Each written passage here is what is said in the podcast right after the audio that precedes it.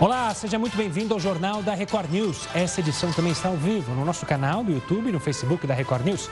Vamos aos destaques desta quarta-feira. Suspende programa. Jair Bolsonaro discorda da proposta da equipe econômica e cancela anúncio do Renda Brasil. Polêmica no Congresso: líderes da Câmara e do Senado só poderiam ficar no cargo até janeiro do ano que vem, mas parlamentares trabalham para uma possível reeleição. Lei de proteção de dados passa a valer após sanção presidencial. Determinação prevê que empresas que têm acesso a dados de clientes garantam a privacidade deles.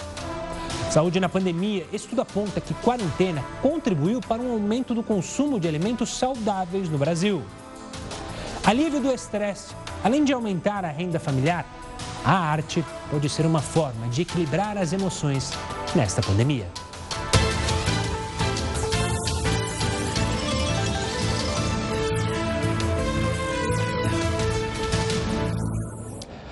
As mulheres podem ter uma resposta imune mais eficaz contra o coronavírus do que os homens. É o que sugere um estudo da Universidade Americana de Yale. O levantamento foi publicado na revista científica Nature nesta quarta-feira. Os pesquisadores analisaram 98 pacientes, sendo que 51 mulheres e 47 homens. A conclusão deles foi a de que as mulheres desenvolveram uma resposta mais eficaz das chamadas células T do que os homens. Esse tipo de célula destrói as que foram infectadas pelo coronavírus. Uma das consequências dessa reação é o fato das mulheres terem apresentado menos formas graves da Covid-19. A eficácia se manteve mesmo entre as pacientes mais velhas. O oposto aconteceu com os homens, que apresentam um declínio na resposta imune conforme o tempo vai passando. Além disso, os pacientes identificaram que os homens tiveram uma resposta inflamatória acentuada a essa doença, condição não verificada entre as mulheres.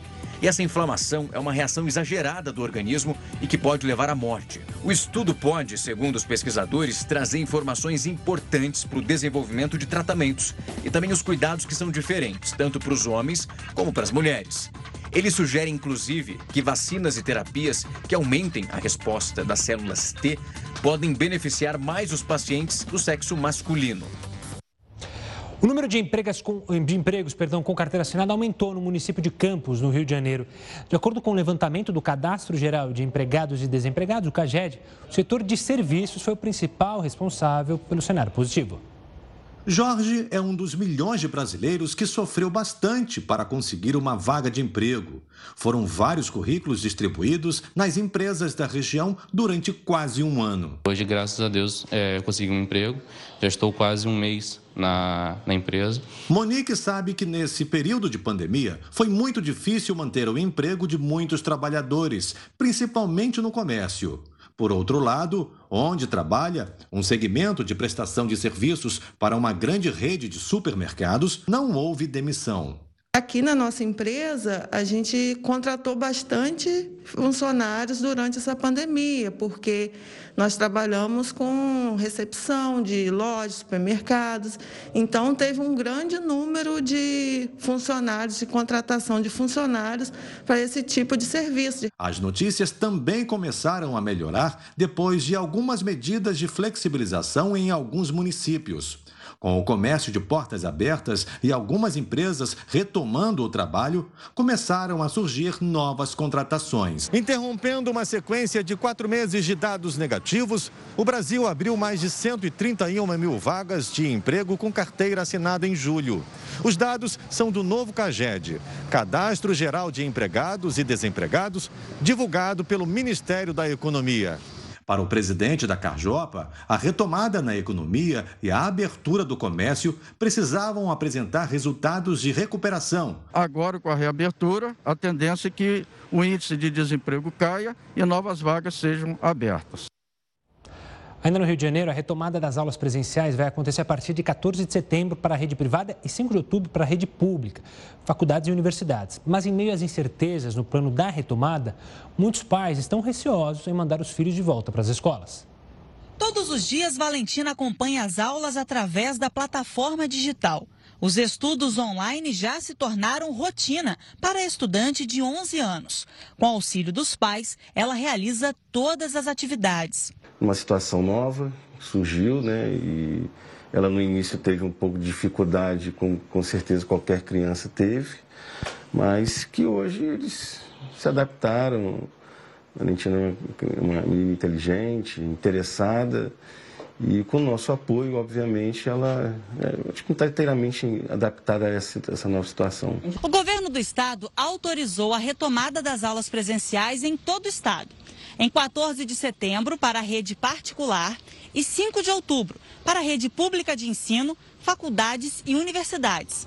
A medida é uma recomendação, então cabe ao Poder Executivo de cada município decidir se as atividades vão retornar ou não nestas datas. Muitos pais estão receosos com a volta presencial do ano letivo. O problema é que nós não temos garantia né, acerca da segurança, da saúde do nosso maior precioso, o que a gente tem mais de precioso, né, que, é, que, são os filhos. Esta escola particular está com as atividades presenciais paralisadas desde o dia 16 de março. Os 850 estudantes estão sendo atendidos de forma online. A instituição já fez uma pesquisa para saber qual seria a adesão caso as aulas retornem em setembro. Quanto às aulas remotas, né, 80 a 90% dos pais informaram satisfação no formato que a escola está oferecendo. Para os menores, né, um formato bem adaptado, de acordo com a especialidade de cada ano, né? É, em relação às aulas presenciais, a gente também entrou em contato com os pais perguntando se a escola fosse reaberta, quem enviaria os filhos para as aulas presenciais. E nós tivemos é, uma resposta de 8% de pais que enviariam as crianças para a escola no retorno presencial e uma parte significativa dizendo que não enviaria. Um estudo apontou que a pandemia contribuiu para o aumento de consumo de alimentos saudáveis aqui no Brasil. Veja só na reportagem. De acordo com análises do estudo Nutrinet Brasil, realizado pelo Núcleo de Pesquisas da USP, a quarentena tem feito muita gente mudar diversos hábitos, entre eles o consumo frequente da comida fresca e caseira. Esse estudo analisou dados de 10 mil participantes do Brasil inteiro e 51% eram jovens adultos numa faixa etária de 18 a 39 anos. 78% eram mulheres e 61% dos entrevistados moravam na região sudeste do Brasil. A pesquisa revelou que durante a pandemia houve um aumento generalizado de 40% para 44% na frequência do consumo de frutas, hortaliças e feijão. Mas por que, que isso de fato aconteceu? A procura pelo atendimento nutricional durante a pandemia, ela de fato foi uma evolução. Muitas pessoas que eventualmente não se preocupavam com a questão de saúde frente à imunidade começaram a se preocupar isso foi um dos fatores que realmente teve uma procura muito grande por nutricionista para imunomodular, ter uma questão de percepção de imunológica um pouco melhor, que muito se preocupava nesse processo pandêmico, né? Para os pesquisadores, o isolamento social e a preocupação em melhorar as defesas imunológicas do organismo, isso por meio da alimentação, são os maiores fatores que contribuíram para essa mudança do comportamento. Apesar dessa melhora na alimentação, houve também um aumento no consumo de alimentos ultraprocessados. Isso nas regiões Norte e Nordeste. E entre as pessoas de escolaridade mais baixa o que mostra que as desigualdades sociais podem afetar diretamente os nossos hábitos alimentares. Especialistas apontam que o consumo de comidas naturais ou minimamente processadas fortalecem os mecanismos de defesa do nosso organismo. Já a ingestão de comida ultraprocessadas e cheias de calorias vazias apenas favorecem o aparecimento das doenças crônicas, que podem inclusive aumentar a gravidade do coronavírus o plano alimentar não tem que ser mirabolante, não tem que ser com, contido de é, poucas calorias, ele tem que ser voltado para a otimização do metabolismo, melhora dessa composição.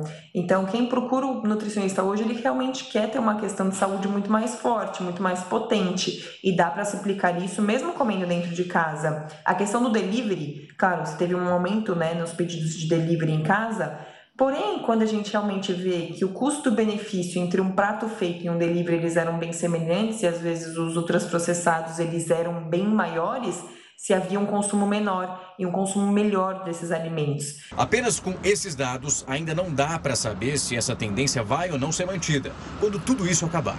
Mas como a pandemia vem ensinando muita coisa, é viável pensar que esse período tenha proporcionado às pessoas a oportunidade de adquirir hábitos melhores e também permanentes. E a Rússia está se preparando para aprovar uma segunda vacina contra o coronavírus no final de setembro ou início de outubro. A vice-primeira-ministra, Tatiana Golikova, disse em uma reunião do governo que os testes clínicos de estágio inicial da imunização, desenvolvidos por um instituto da Sibéria, devem ser finalizados até o final do mês que vem. No início deste mês, a Rússia se tornou o primeiro país a conceder uma aprovação regulatória a uma vacina contra a Covid-19 com menos de dois meses de testes em humanos. O Supremo Tribunal Federal apontou parcialidade do ex-juiz Sérgio Moro no julgamento do doleiro Paulo Roberto Krug, no caso Banestado, e anulou a sentença. O Heroto Barbeiro vai explicar qual caso é esse, né, Heroto? Antes de mais nada, olá. Olá. Olha, é, o nome Banestado surgiu aí, muito falou, falou, falou, falou. Eu perguntei para a pessoa, o que quer dizer Banestado? Por que Banestado? Muita gente não sabe, então eu fui dar uma pesquisada aqui, é o seguinte. O nome do escândalo chama Banestado porque envolveu o Banco do Estado do Paraná. Esse Banco do Estado do Paraná tinha uma filial em Nova Iguaçu e ali, através então da, dessa filial, ele mandou alguns bilhões de dólares. Vou repetir: mandou alguns bilhões de dólares para Nova York e de Nova York era colocado em paraísos fiscais. Tem uma ideia do que é esse Banestado? Ele foi alvo de uma série que apareceu na Netflix com o nome de O Mecanismo. E a investigação em cima desse pessoal que está aparecendo aí, da qual inclusive participou o, ex-ministro Sérgio Moro, ela dura mais de 25 anos e agora está sendo ainda decidida nos tribunais. O que é interessante é o seguinte, que o doleiro citado por você, que foi, é, vamos dizer assim, livrado pelo Supremo Tribunal Federal, ele foi condenado em primeira instância, foi condenado em segunda instância, foi condenado em terceira instância e agora, então, a quarta instância, que o Supremo disse não é nada disso, o juiz Sérgio Moro foi parcial e, por esse motivo, ele não pode ser condenado. Isso é uma coisa realmente interessante, chamar a atenção da população de uma maneira geral para isso, porque pelo seguinte, teve até CPI do Banestado, que votou nome de 91 pessoas, e os, de, e os deputados participantes da CPI também foram acusados de corrupção, de tirar o nome de fulano e de ciclano para que elas não, não aparecessem na CPI. Olha, para concluir, o Banestado, Banco do Estado de, do Paraná, foi então o veículo, foi o transportador do segundo maior escândalo do nosso país. O segundo maior. Porque o primeiro, Gustavo, ninguém tira, é o petrolão. É isso aí. E se não me engano, Heroto, a, a questão da CPI foi aí que começaram a falar que CPI não dava em nada. Foi por causa do bom estado, né? Porque teve a CPI e acabou não dando em nada. E agora, mais esse caso aí envolvendo o ex-juiz Sérgio Moro, se não me engano, né? Porque a CPI tem essa história, nunca dá em nada. Eles mandam a CPI não faz nada, acontece nada, né? Pois é, geralmente elas terminam em pizza, né? É. Ninguém faz todo um, um espalhafatoso, vai ter CPI, não vai ter CPI, não acontece nunca nada. O Heroto volta aqui conosco ainda nessa edição para falar outros assuntos. Por falar em questão política, né, a Câmara dos Deputados aprovou nesta noite o projeto de lei que cria o Tribunal Regional Federal da Sexta Região, com sede em Belo Horizonte. O texto, agora segue para o Senado. Atualmente, o Brasil possui cinco tribunais regionais federais responsáveis pela análise dos processos judiciais em segunda instância.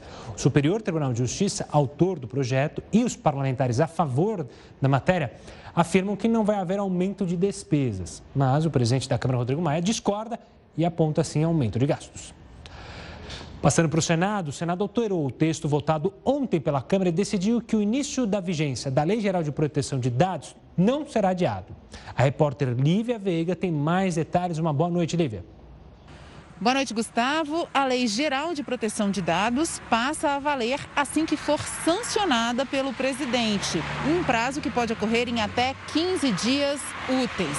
A lei, aprovada em 2018, previa que as regras entrassem em vigor no dia 14 de agosto deste ano, mas foi apresentada uma medida provisória pedindo que o prazo fosse adiado para 2021, porque com a pandemia as empresas não conseguiram se adequar.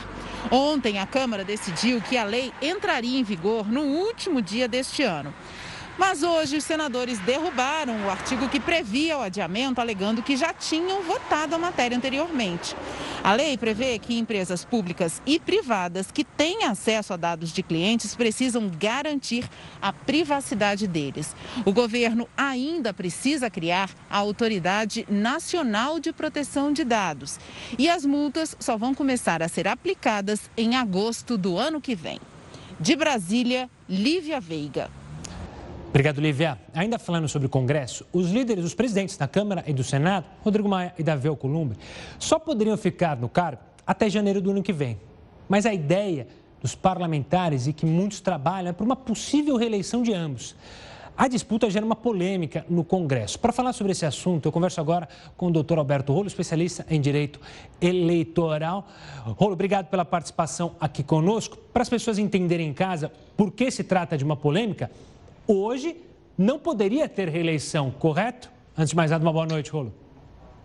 Boa noite, obrigado mais uma vez pelo convite. É um prazer falar com os espectadores da Record News. Então vamos lá, é o que você está falando. A Constituição prevê hoje, é o artigo 57, parágrafo 4 fala expressamente que a eleição vai acontecer eh, a partir de 1 de fevereiro, mandato de dois anos anos, vedada a recondução na eleição imediatamente seguinte. É isso que diz o texto constitucional. Então, eu não estou entendendo por que essa polêmica de cumprir a Constituição. É verdade que já houve uma interpretação desse dispositivo que permite uh, a, a, reeleição, vamos dizer assim, uh, de uma legislatura para outra, que foi o que já aconteceu com Rodrigo Maia. Ele ficou nos últimos dois anos da legislatura anterior e está nesses dois anos da atual legislatura. Mas uh, no próximo biênio está dentro da mesma legislatura, portanto, me parece que cai nessa vedação expressa da Constituição. A mesma coisa para o presidente Davi Alcolumbre. Então, a ideia seria, pelo que a gente tem notícias, mudar a Constituição. Então, se a Constituição for alterada, aí tudo bem. Mas se a Constituição não for alterada, me parece que essa tentativa é inconstitucional. Rolo, é justamente sobre essa tentativa que eu queria falar. Se fala muito nos corredores de Brasília, até com é, anuência de ministros do STF, sobre maneiras para justamente mudar essa regra ou interpretá-la de maneira diferente. Pelo que você está me dizendo, a única maneira seria uma mudança na Constituição. E aí a gente volta para aquela questão que tem que ter dois terços para votação, ou seja, não seria algo simples. Existe outra maneira que os políticos e parlamentares poderiam alterar para que haja essa reeleição? Esses bastidores do Congresso, como você lembra, falam numa alteração regimental, mas me parece que é insuficiente. E me preocupa um pouquinho quando também as notícias uh, dão conta de que haveria alguns ministros do STF em favor dessa alteração. Agora, alteração na Constituição, tudo bem, a gente não discute mas em favor de uma receita pela reeleição, mas por questões políticas, né? Não querem, essas são as notícias, que assuma um outro candidato, um outro presidente da Câmara e do Senado, mais alinhado, talvez, com o presidente Jair Bolsonaro. Mas isso me parece política e ministro do STF não tem que fazer política. Ministro do STF tem que interpretar e exigir o cumprimento da Constituição. Então, se mudar a Constituição, tudo bem. E aí, você lembrou? Só muda um pouquinho o quórum. Na verdade, são três quintos, né? Três quintos, duas votações em cada casa do Congresso. Então, não é uma mudança fácil. Mas se os dois nomes tiverem uh, ampla maioria, né, uma ampla aceitação para um novo biênio, para um novo mandato, então tenho certeza que eles não colocariam essa PEC em votação se não tivessem certeza que ela seria aprovada. Mas sem mudança da Constituição, eu acho muito complicado. Eu acho difícil uh, o STF dizer que uma mudança regimental, uh, que é muito mais fácil de ser feita, poderia alterar o que diz o texto constitucional. Vamos lembrar, artigo 57, parágrafo 4 vedada a recondução para o mesmo cargo na eleição imediatamente subsequente não me parece que exista uma outra maneira de interpretar esse texto, além daquela, daquela interpretação que já foi feita, que é mudança de legislatura. E a legislatura é de quatro em quatro anos. Ainda que o mandato dos senadores seja de oito anos, que é o caso do presidente Davi Alcolumbre, mesmo assim nós estamos ainda no meio desta legislatura. Então, nem essa justificativa tem. Ah, uma próxima legislatura pode Mas no caso da Davi Alcolumbre, nem essa interpretação me parece possível nesse momento, sem mudar a Constituição. Rolo, obrigado pela explicação sobre um tema que é bom você é, ficar atento, porque, como a gente sabe, o parlamento faz parte é, da governança do país. Então, é bom você ficar atento a essas questões, como essa, que é a alteração numa regra constitucional para uma possibilidade de reeleição dos presidentes, tanto da Câmara quanto do Senado. A gente segue acompanhando. E olha, o governo suspendeu o Renda Brasil. O novo programa foi criado pela equipe econômica, pelo ministro, é, pelo ministro Guedes, para substituir o Bolsa Família. Bolsonaro disse que não pretende tirar recursos de outros programas para custear o Renda Brasil e criticou a ideia de usar uma verba já definida para financiar outra. Não posso tirar de pobres para dar para paupérrimos. Não podemos fazer isso aí. Como, por exemplo, a questão do abono para quem ganha até dois salários mínimos. Seria né, um décimo quarto salário. Não podemos tirar isso de 12 milhões de pessoas para dar para um Bolsa Família ou um Renda Brasil, seja lá o que for o nome desse novo programa. E hoje é dia de mais uma convenção republicana e dessa vez com o discurso do atual vice-presidente americano Mike Pence. A correspondente Evelyn Bassos tem as informações sobre os bastidores da eleição americana. Uma boa noite, Evelyn. Oi, Gustavo. Muito boa noite para você. Boa noite a todos que nos assistem. Olha, hoje mais de 20 autoridades vão subir ao palco nessa noite que recebeu o tema Terra de Heróis. O Mike Pence, que concorre à reeleição na chapa de Donald Trump, vai fazer o discurso de encerramento. Nessa terceira noite de convenção, os republicanos receberam uma boa notícia e devem comentar o assunto ao longo do evento. É que uma pesquisa divulgada hoje mostra que o oponente de Trump, Joe Biden, não conseguiu alavancar os números de intenção de voto durante a convenção do Partido Democrata realizada na semana passada. O presidente Trump, que está confiante na vitória, é esperado para fazer um grande discurso amanhã no encerramento da convenção republicana. Gustavo. Obrigado, Evelyn. Mudando um pouco de assunto, você sabia que o carro na Argentina, nossos vizinhos aqui, é muito mais barato que no Brasil? O Heroto vai explicar o motivo, por que, que o carro lá nos hermanos que vivem uma crise econômica enorme é, é muito mais barato que aqui. Explica para gente, Heroto. Olha, Gustavo, eu também fiquei curioso, porque eu ouvi um artigo assinado pelo Rafael Galante, lá no Infomani, e falei, mas não é possível, por que, que Los Hermanos têm carros mais baratos do que o Brasil? Aliás, uma coisa curiosa que eu queria te falar. Sabe hoje quem é o principal parceiro econômico da Argentina? Os chinos, os chineses. É, pois é, não é mais o Brasil. É a, Argentina, é, é a China, por isso estão chamando de Argentina o país agora. Né? Porque agora o namoro lá é firme com a China, então não tem mais com o Brasil. Mas com o Brasil a gente tem muito comércio, principalmente nessa área que a gente está mostrando aí, que é a área da indústria automobilística. Agora vamos fazer uma rápida comparação então nós outros com os hermanos. Olha aí. O PIB esse ano vai despencar no Brasil, 5,7% em média, segundo o Banco Central. Na Argentina a coisa está pior. O PIB lá deve cair entre 9% e 12%, de acordo com as informações também do Banco Central lá da Argentina. A coisa está feia, portanto, com 5,7%, você imagina com 9% e 12%. Bom, outra questão importante é o seguinte: além da retração de PIB, vamos para uma outra informação. Queda na venda de carros, veículos em geral. Aqui no Brasil despencou, caiu 37,5%, bateu lá no fundo do poço no mês de maio. Na Argentina, caiu um pouquinho mais, caiu 40% a venda de veículos também, dada a crise que já vinha antes da pandemia. Além dessa diferença, há uma outra aqui curiosa para a gente mostrar também, que é o seguinte. Olha a diferença de preço. Veja lá. Eu peguei aqui, eu peguei lá, tinha vários carros, eu escolhi aqui o Fiat Cronos, que lá está custando 7.200 dólares. No Brasil custa 10.419 dólares. Portanto, lo hermano, o argentino paga 31% a menos do que nós pagamos no Brasil. Aí peguei outro, que é o GM, o Onix. Lá custa 7.911 dólares, no Brasil custa 9, quase 9.500 dólares. Portanto, lá é 17% mais barato que aqui. Agora a pergunta que não quer calar: e por quê? Vamos mostrar então, virando aí a nossa Paulinha. Vantagem Argentina. A energia elétrica da Argentina é muito mais barata do que no Brasil. Por isso o carro fica mais barato. A mão de obra na Argentina é mais barata do que no Brasil. Aí o carro fica mais barato. E a margem de lucro das montadoras lá na Argentina é menor do que no Brasil. Logo, as montadoras aqui recebem mais, o carro fica mais caro. Então, por esses três motivos principais, Los Hermanos pagam carro mais barato do que no Brasil. Agora, uma coisa que não quer calar é o seguinte: pô, então dá para ir comprar um carrinho lá na Argentina e vir com ele para o Brasil? Olha, é, não é recomendável não, porque há uma quantidade de empecilhos imensa. Então é melhor não testar não, porque pode, é? a diferença pode virar então uma desvantagem. Então tá aí, portanto, Gustavo, os hermanos estão melhor com seus coches do que os brasileiros. Boa, Heroto. Daqui a pouco o HB volta aqui conosco com outras informações. Agora a gente segue falando sobre notícia internacional. A agência de notícias da Coreia do Norte exibiu hoje imagens do líder Kim Jong-un em reunião com autoridades.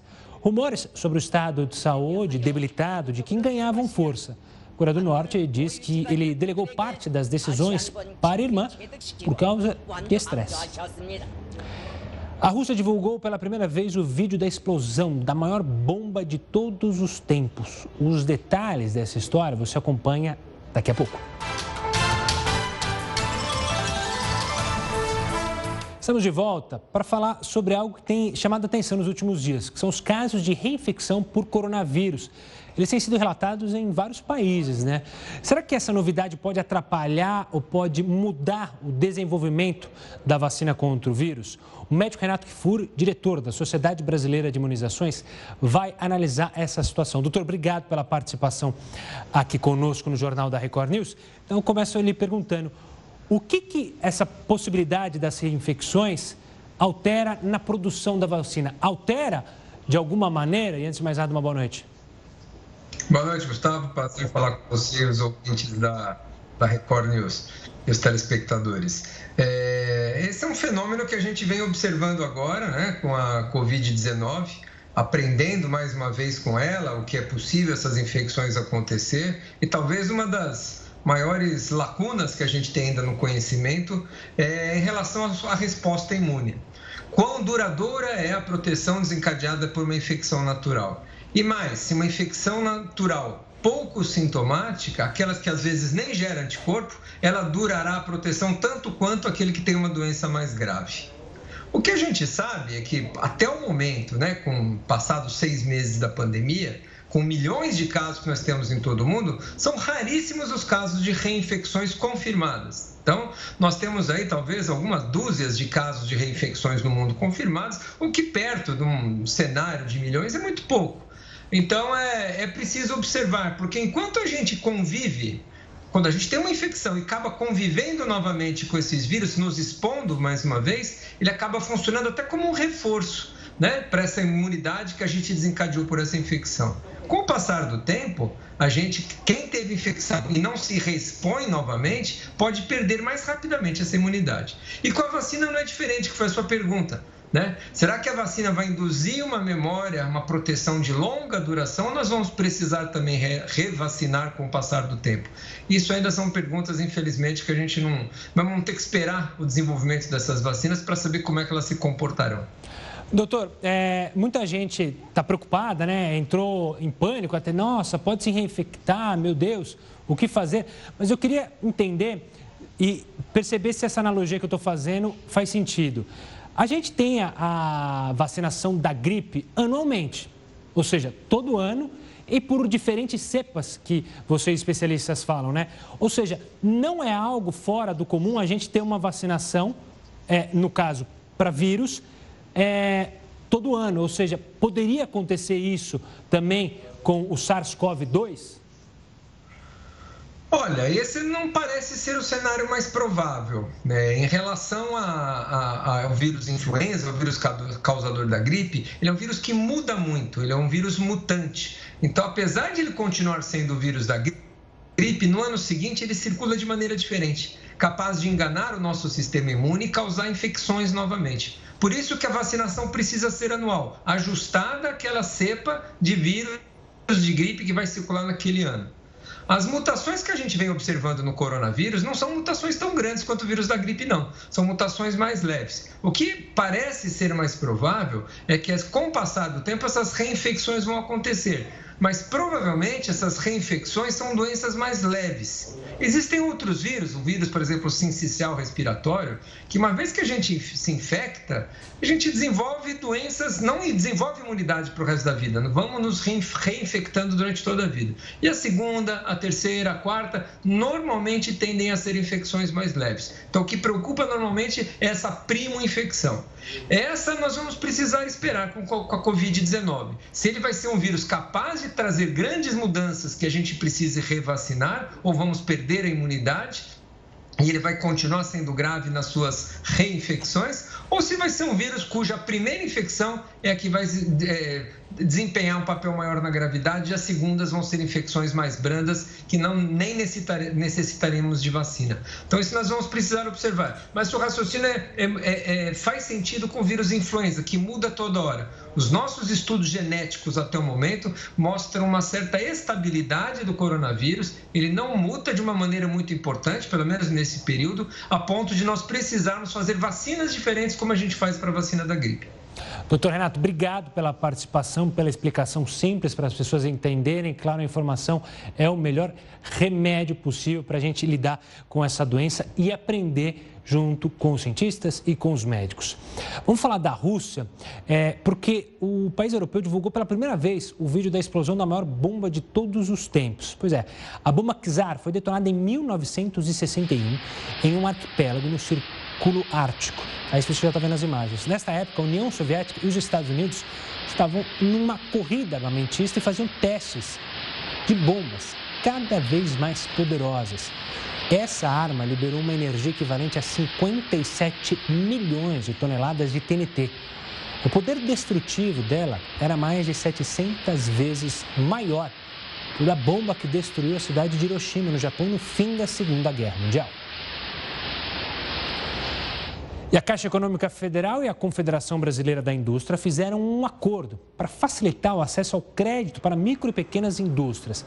Os detalhes sobre esse assunto você vê ainda hoje aqui no Jornal da Record News.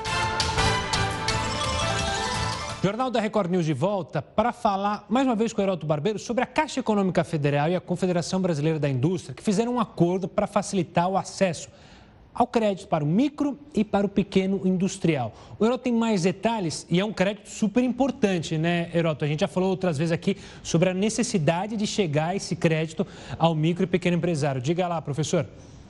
Sem dúvida, foi no ponto, Gustavo, e mais uma vez isso uh, me chama a atenção, para que a nossa recuperação está sendo em V. Bateu lá no fundo do poço no mês de maio, principalmente porque as atividades econômicas foram todas elas paradas por causa do chamado lockdown que nós tivemos, mas vai recuperar. Agora, para recuperar, há uma série de programas de andamento, inclusive esse daí, que você citou, que é para micro e pequeno industrial. Veja bem, é só para micro e pequena indústria. Vamos lá. É um acordo da Caixa Econômica feita com a CNI, que é a Confederação Nacional da Indústria.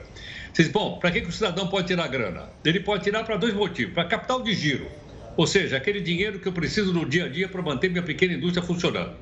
Ou então para aquisição de máquinas e equipamentos. Comprar uma máquina nova, não tenho grana, vou lá e peço esse dinheiro emprestado. Então, nesses dois, dois pontos, você pode procurar grana. Muito bem. A carência tem até 60 vezes para, para pagamento né? de todas as linhas de crédito. Então, você tira essa grana e pode pagar até em 60 vezes, o que faz com que o pequeno e médio empresário possa cumprir a grana que ele pegou emprestado lá na Caixa Econômica Federal.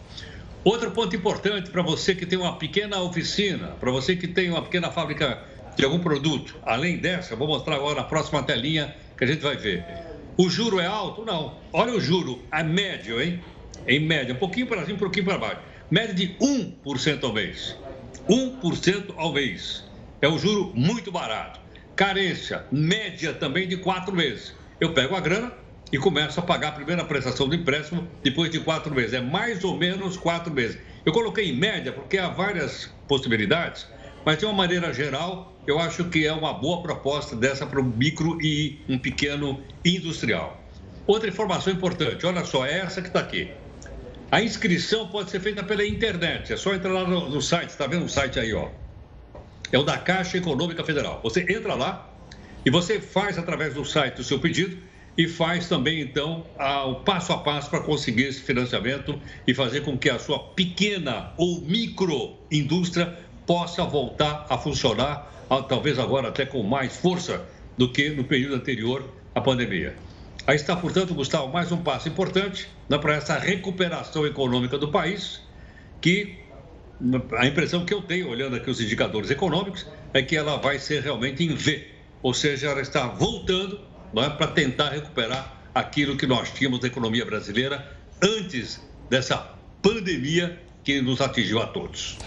Bom, Heroto, obrigado pela participação. Amanhã a gente se fala aqui no Jornal da Record News. Uma ótima noite. O Brasil está entre os 16 países com mais pessoas ansiosas por causa da pandemia. Uma das alternativas para minimizar o problema pode estar tá aí, ó, na arte. Os detalhes eu te conto logo mais. Olha só, o Brasil está entre os 16 países com mais pessoas ansiosas por causa da pandemia. Uma das alternativas para minimizar o problema pode estar no alcance de qualquer um. Além de aumentar a renda familiar, a arte pode ser uma forma de equilibrar as emoções. Os traços leves, aos poucos, ganham forma, se transformam em desenhos que ficam eternizados. A habilidade de Samuel só pôde ser aprimorada porque ele passou a trabalhar de casa devido à pandemia e o tempo começou a sobrar. Passei a assistir alguns vídeos na internet que ensinavam algumas técnicas, né? Aliada à aptidão que eu já tinha, é, os resultados começaram a melhorar, os trabalhos começaram a ter um resultado mais interessante, né? O resultado foi ficando cada vez melhor e o que era um hobby na infância virou uma outra fonte de renda. Eu não cobrava nada para desenhar, desenhava mesmo só pelo lazer. Assim, às vezes fazia algum amigo, às vezes fazia alguém que pedia e tal, mas os pedidos se tornaram demais, eu não conseguia atender. Eu falei, ah, cara, eu vou cobrar porque vamos ver se alguém paga. E aí a pessoa pagou, eu entreguei o desenho, a pessoa elogiou pra caramba. Eu falei, será? Né? Cobrei com muita vergonha, um valor tipo super simbólico, e a pessoa, nossa, ficou muito bom, vale muito mais, e não sei o quê. e aí eu fui, me empolguei, o tempo ocioso também permitiu a Elisa fazer o que sempre quis, aprender o crochê. E a arte também se transformou em trabalho. Comecei a divulgar no meu Instagram as coisas que eu estava fazendo para decoração da minha casa. E alguns amigos mandaram mensagem perguntando se eu estava vendendo, se estava aceitando encomenda. E daí veio a ideia de iniciar a lojinha online. Além de ser fonte de renda para muitas pessoas, a arte tem eficácia comprovada no tratamento de diversas doenças e transtornos mentais, como a ansiedade. A arte-terapia foi incluída nos atendimentos do SUS em 2018, devido à eficiência dos resultados. No início de junho deste ano, uma pesquisa do Instituto Ipsos mostrou que o Brasil está entre os 16 países com mais pessoas ansiosas por causa da pandemia. Quatro em cada dez brasileiros. O tema foi três vezes mais procurado no Google do que a média dos últimos 16 anos. Encontrar a arte que mais combina com você pode ser muito benéfico. Música, bordado, pintura, desenho, colagem, modelagem, seja ela qual for. Realizar essas atividades é uma forma saudável de canalizar a ansiedade e o mal-estar que o isolamento social provoca. A arte ela tem esse poder de um pouco tirar a gente da realidade que às vezes é tão dura. Então ela funciona um pouco como esse entorpecedor, vamos dizer assim, e ao invés da pessoa canalizar isso em coisas que vão ser ruins, ela pode colocar essa emoção através da arte. Mais do que prazer e entretenimento, a arte ajuda cada pessoa a se conhecer. Eu nem sei se quem, quem ganha mais é quem recebe o desenho sou eu, porque desenhar é, é um processo extremamente prazeroso para mim. E o Jornal da Record News fica por aqui. Eu encontro vocês amanhã, mas você fica agora muito bem informado com o Rafael e a Hora News da edição das 10. Tchau, tchau.